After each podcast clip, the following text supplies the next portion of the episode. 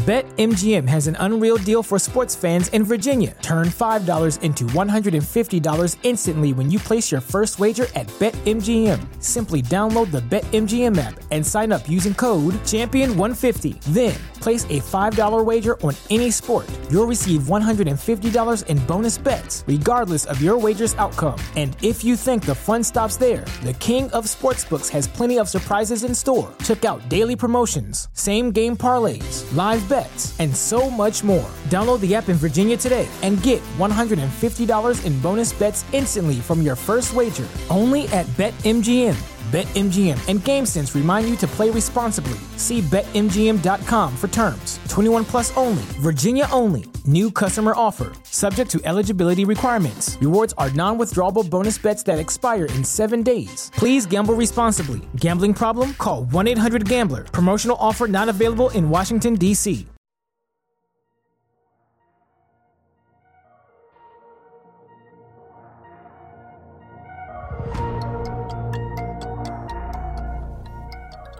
Hello, and welcome again to A Million Other Choices. I am still, and as always, your host, Kim.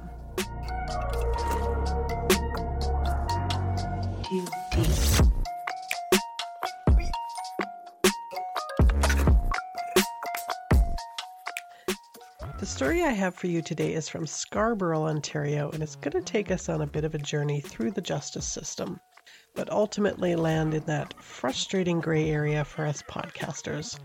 There's a solution to the mystery, the police and the investigators know it, but they can't tell us the solution and they can't get justice because there isn't enough hard evidence to arrest the person who is the solution. But a lot of stuff happens before we land in that gray area, so let's talk about that. This is the murder of Elizabeth Bain.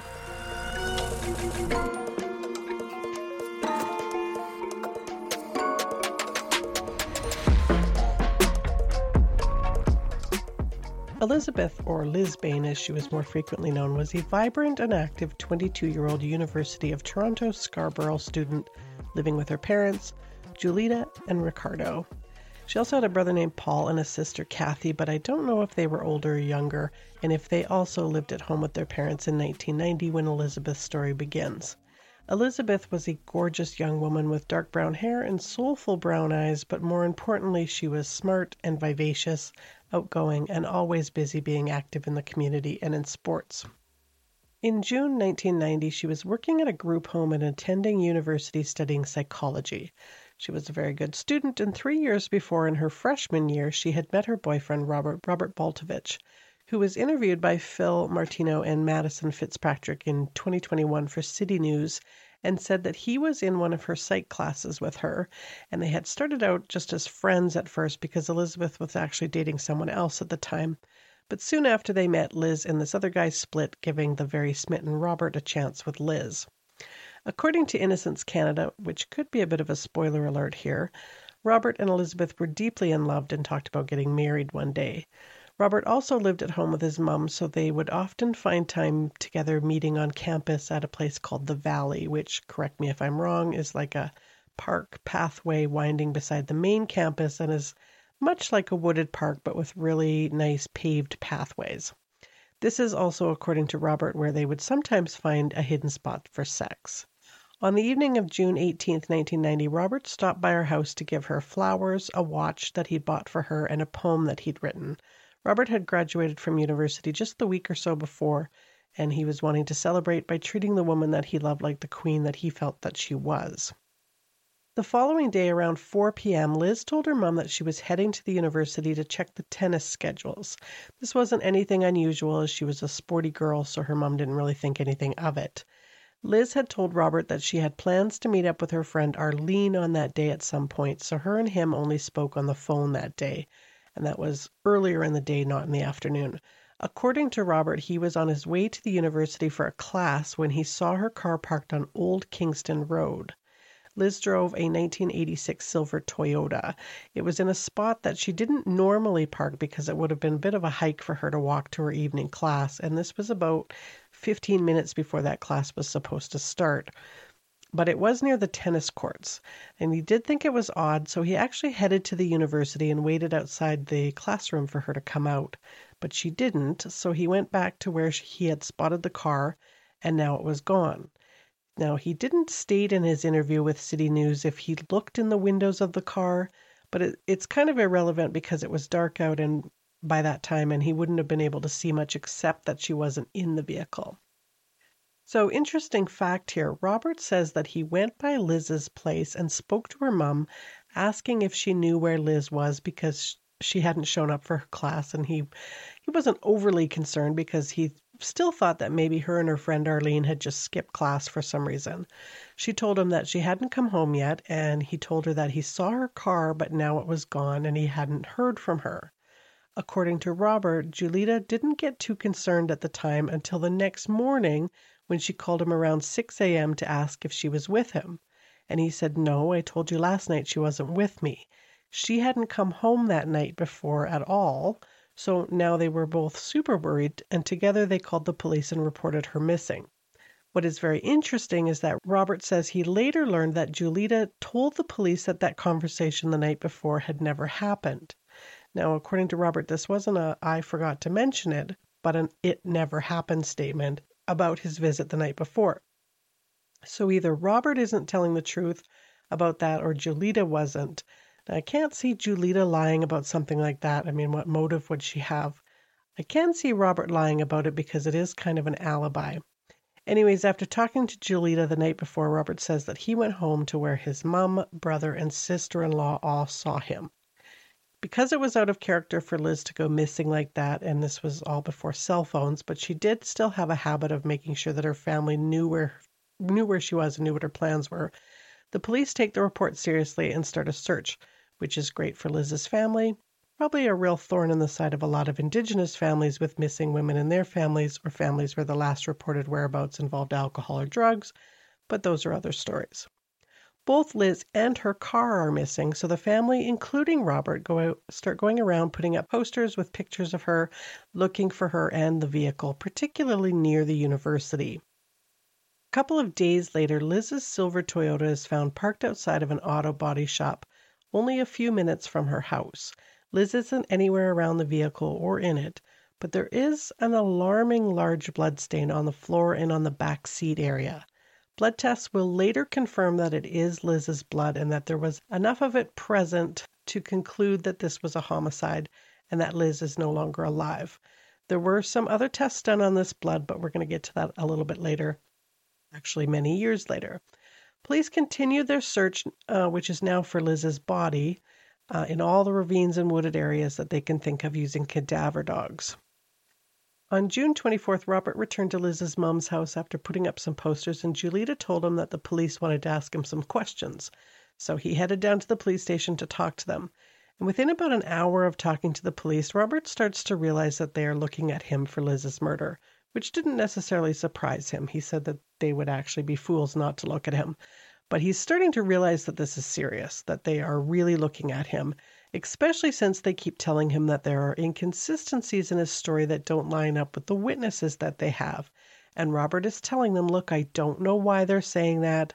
I know where I was and when. The investigator's theory was that he had killed her on the Tuesday night, the 19th, and hid her body in a wooded area of Colonel Danforth Park, and then went back to her body three days later to pick up her remains while driving her car and disposed of it in a nearby lake. The theory started over a diary entry which was made five days before her disappearance that was found in Liz's journal by her sister Kathy. In this entry, it was a big vent that she hated Robert and wanted him gone. She wanted everyone that bothered her gone, and she alluded that she even wanted to die herself. Now, this is a huge and big red flag, and I can see why this started to turn the viewpoint of the family from the loving boyfriend to a possible murderer. But Robert claims she's a psych student and she knows the power of a good vent. And it was five days before and Julia had seen when he came by the night before with the flowers and the gifts that everything between them was great. So they think Robert is a jilted lover angry over a looming breakup, kills her, and tries to cover it up. Now, bolstering this theory is an eyewitness named Marianne that claimed, well, she claimed originally that she saw Liz sitting at a picnic table that afternoon with a white middle-aged man around 5:40 p.m. But after hypnosis, that changed to be a man matching Robert's description, and even then it was kind of a fuzzy recollection. But then she read the Toronto Sun, saw a picture of Robert as the suspect, and now she was sure it was Robert that she saw. She was even more sure after she talked to Liz's family and learned that they were also sure that it was him. A second witness named David claims that again his recollection was heightened by hypnosis and evolved over time, that he saw Robert driving Liz's car three days after she disappeared. Initially, he said he, quote, wasn't really paying attention and didn't have a good view of the driver, but his eyesight became much clearer as time went on. A third witness, and probably the only one nearing the truth, said that she saw Liz sitting in the passenger side of her car, parked directly across the street from where it was later found, and in the driver's seat was an unknown blond male. On July 11th, which was Liz's birthday, Liz's family held a press conference, begging for information that would bring Liz home. But unfortunately, their pleas went unanswered. Robert was put under police surveillance. They searched his house and took with them letters and gifts that he had received from Liz. And on November 19, 1990, he was arrested and charged with Liz's murder, originally for first degree, which was later downgraded to second degree. To this day, her body has never been found. As they didn't have a body, the Crown was relying on the eyewitnesses and circumstantial evidence to support their theory when the case went to trial under Justice John O'Driscoll in February of 1992. I will be right back after these messages.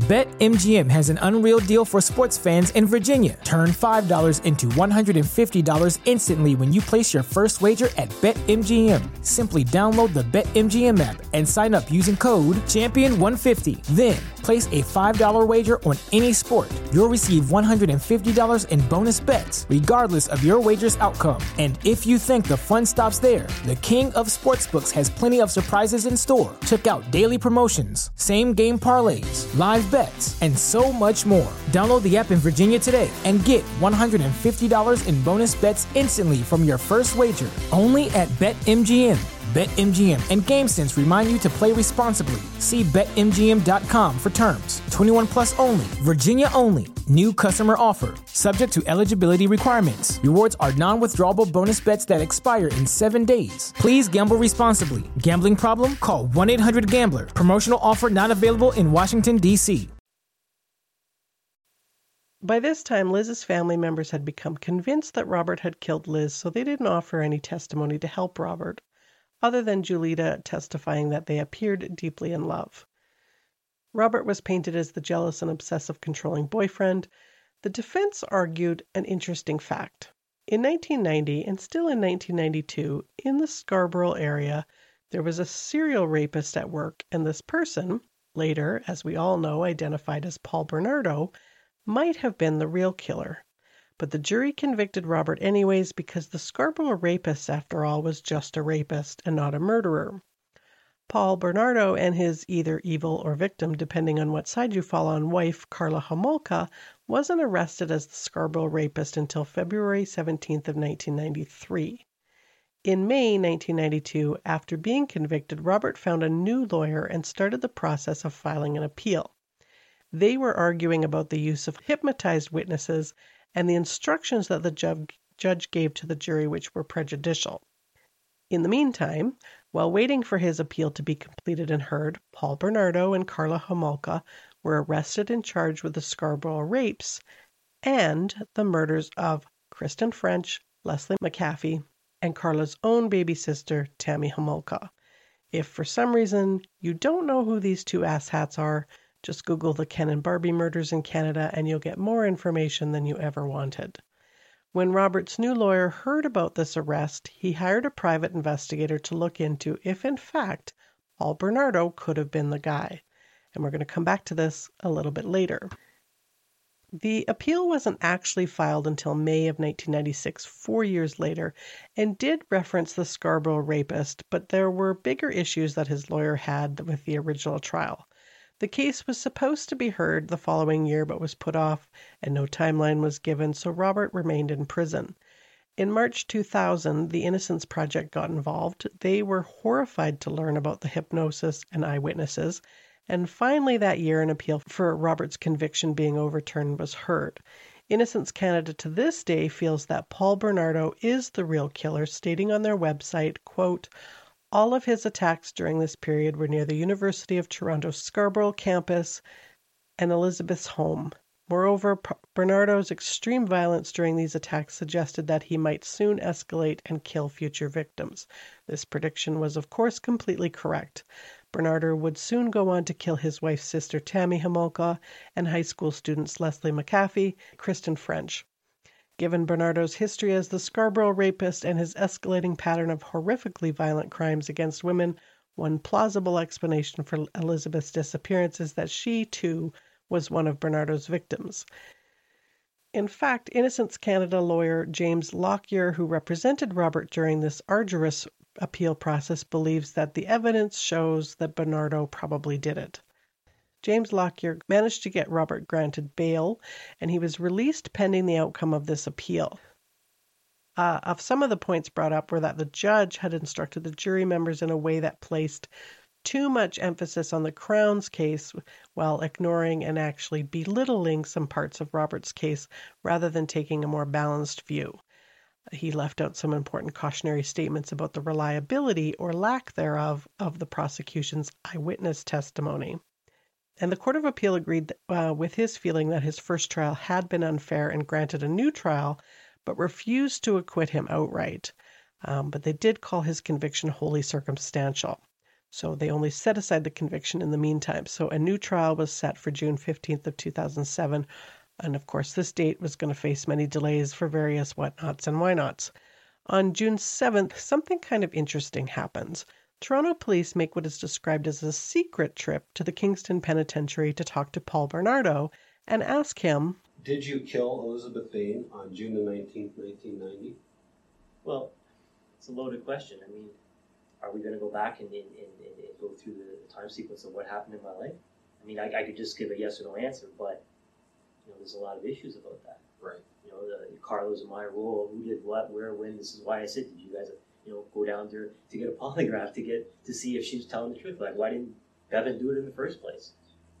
I mean, and now you're asking me after you after you said Peel Regional said I'm lying about this, and then you're saying I'm lying about my profile. You're saying I'm lying if I'm better or not. Now you're saying, hey, did you kill this person? I mean, well, you're saying I'm lying here, here, and here. I could say no, I didn't, uh, but Peel Region is lying about you, or someone else is lying about you. I have no control over that, or no. It goes right to credibility. Anyways, I know I'm giving you guys a hard time being argumentative about certain things, but I mean, really, I'm a human being, and when you guys do all these things, I, have got to. Anyways, I'll try and truncate it a little bit more. But anyways, the answer to that is, is no. But the 800 pound gorilla in the room is that's a life 25 sentence, you know. It really comes down to credibility, right. and, and, not only credibility, but then again, timeline. I mean, between what Karla's and my roles were respectively, and this and that. The answer is no to that question. Did you have anything to do with her disappearance? No. D- did you know Elizabeth Bain? Not that I know of. Had you ever met her? I'm going to answer that with uh, I don't remember because if I did or I didn't, I, don't remember. But I know an ex-girlfriend tried to say it later, but I guess I don't remember. Uh, you are obviously are aware of her disappearance. Do you recall when you became aware of this? Best I can recollect is after this. Didn't follow me Um, the date, obviously, June the nineteenth, nineteen ninety was the. But date but but you know, other other than that, I don't remember. You know, maybe I, I heard about it before, but I can't, can't recall, if I did or not. But I remember in jail, I had newspapers after that fact. I saw something. Not getting much from that rambling answer, Robert's second trial got underway finally on April 22, 2008, and within minutes of starting, the jury found him not guilty. Liz's mom, Julita, was distraught. She still maintains that Robert killed her daughter and it wasn't Paul Bernardo or, any, or anyone else, stating, quote, you know what kind of person he is. I know my daughter is dead. Just to think that he was linked to her murder is an awful thought. It's just somebody to blame it on, you know, looking for somebody to blame, end quote. Now, I couldn't find a lot of information on this, but a lawsuit was filed for malicious prosecution by Robert in 2013, in which some very interesting information came to light. One of the things that was found was that Detective Brian Raybould, who was one of the main investigators in the Elizabeth Bain case, had written notes about his meeting with the forensics team that took place three days after Liz disappeared. In the note, it says that forensics told him that the blood in Liz's car showed no evidence of decomposition. Hiding this evidence is a bit of a no no because a lack of decomposition in the blood shows without a doubt that Liz was not killed and then later put into the car to be disposed of. She died on the Tuesday night she disappeared and was likely killed in the vehicle, not the theory that the police went with at all. Now, take this next fact with a bit of a grain of salt because I only saw it rep- reported on a Reddit thread uh, saying that it came from the Canadian press, but I couldn't find the original source document. There was supposedly a large palm print found on the window of Elizabeth's car that hasn't matched to either Robert or Paul Bernardo. In 2014, the police determined that they would not pursue Paul Bernardo for Elizabeth's murder, saying that he had not killed anyone in 1990. Quote, Paul Bernardo was considered but not actively pursued as a suspect in the disappearance of Elizabeth Bain because at that time the Scarborough rapist had only committed violent uh, sexual assaults. Ew, brother. Anyways, fast forwarding to 2021, Robert is pleased that a cold case detective has been put on Liz- Liz's case and that it is still being pursued as unsolved. He figures now that they know for sure that she was killed on the night that she disappeared, they can properly investigate the matter. He feels he knows what happened but can't really talk about it, and they haven't been able to put the evidence together to prove it. Without a body, it's very difficult. I have said before in cold cases that two things happen that solve cold cases advancements in science and changes in relationships. A falling out with a boyfriend can go a very long way to gathering evidence. Robert and the cold case detectives now working the case all feel that this case is solvable. They just need someone to come forward. As far as I'm aware, Liz's parents still feel that Robert was responsible and have not given any interviews since about 2007. They want complete privacy. They probably won't be too happy about this podcast, but I'm just giving the facts as they were presented, so my apologies to them if that co- if my coverage doesn't point in that direction. I do understand where they are coming from. Uh, I found another theory on Reddit under Unresolved Mysteries that Russell Williams might be responsible. He was a military officer who raped and murdered women between 1987 and 2010. He was a graduate of Toronto University in 1987, and he often made trips to the Scarborough area. A lot of his victims look a lot like Elizabeth. Again, Reddit, take it with a grain of salt. And that was the murder of Elizabeth Bain. For someone that says she doesn't do cold cases, I certainly seem to be dipping into a few unsolved ones. I find cases without a confirmed resolution very frustrating, as I'm sure investigators and, of course, the families for sure do. And because I don't like opinion and pointing to people that haven't been convicted or arrested, there just isn't usually a lot to go on. But I definitely see the value in podcasts covering cases that have not been resolved, especially for the families that want some answers. And keeping their person's story out there creates public interest. And where there is interest, there is pressure to keep the file open and on someone's desk, nudging them to do something. So I might be highlighting more of them as we go. As always, thank you for listening. And if you haven't already, a rate or a positive review goes a long ways towards growing the show, as does your personal recommendations to friends and family. I'll be back next week with another case.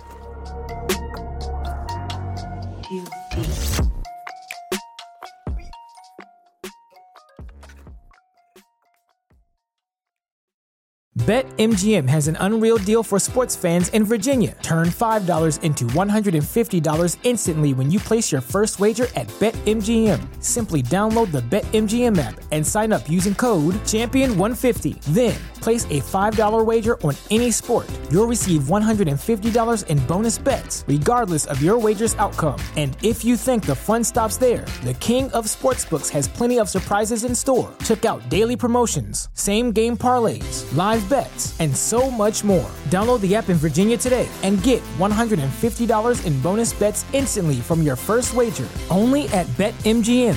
BetMGM and GameSense remind you to play responsibly. See BetMGM.com for terms. 21 plus only, Virginia only. New customer offer, subject to eligibility requirements. Rewards are non withdrawable bonus bets that expire in seven days. Please gamble responsibly. Gambling problem? Call 1 800 Gambler. Promotional offer not available in Washington, D.C.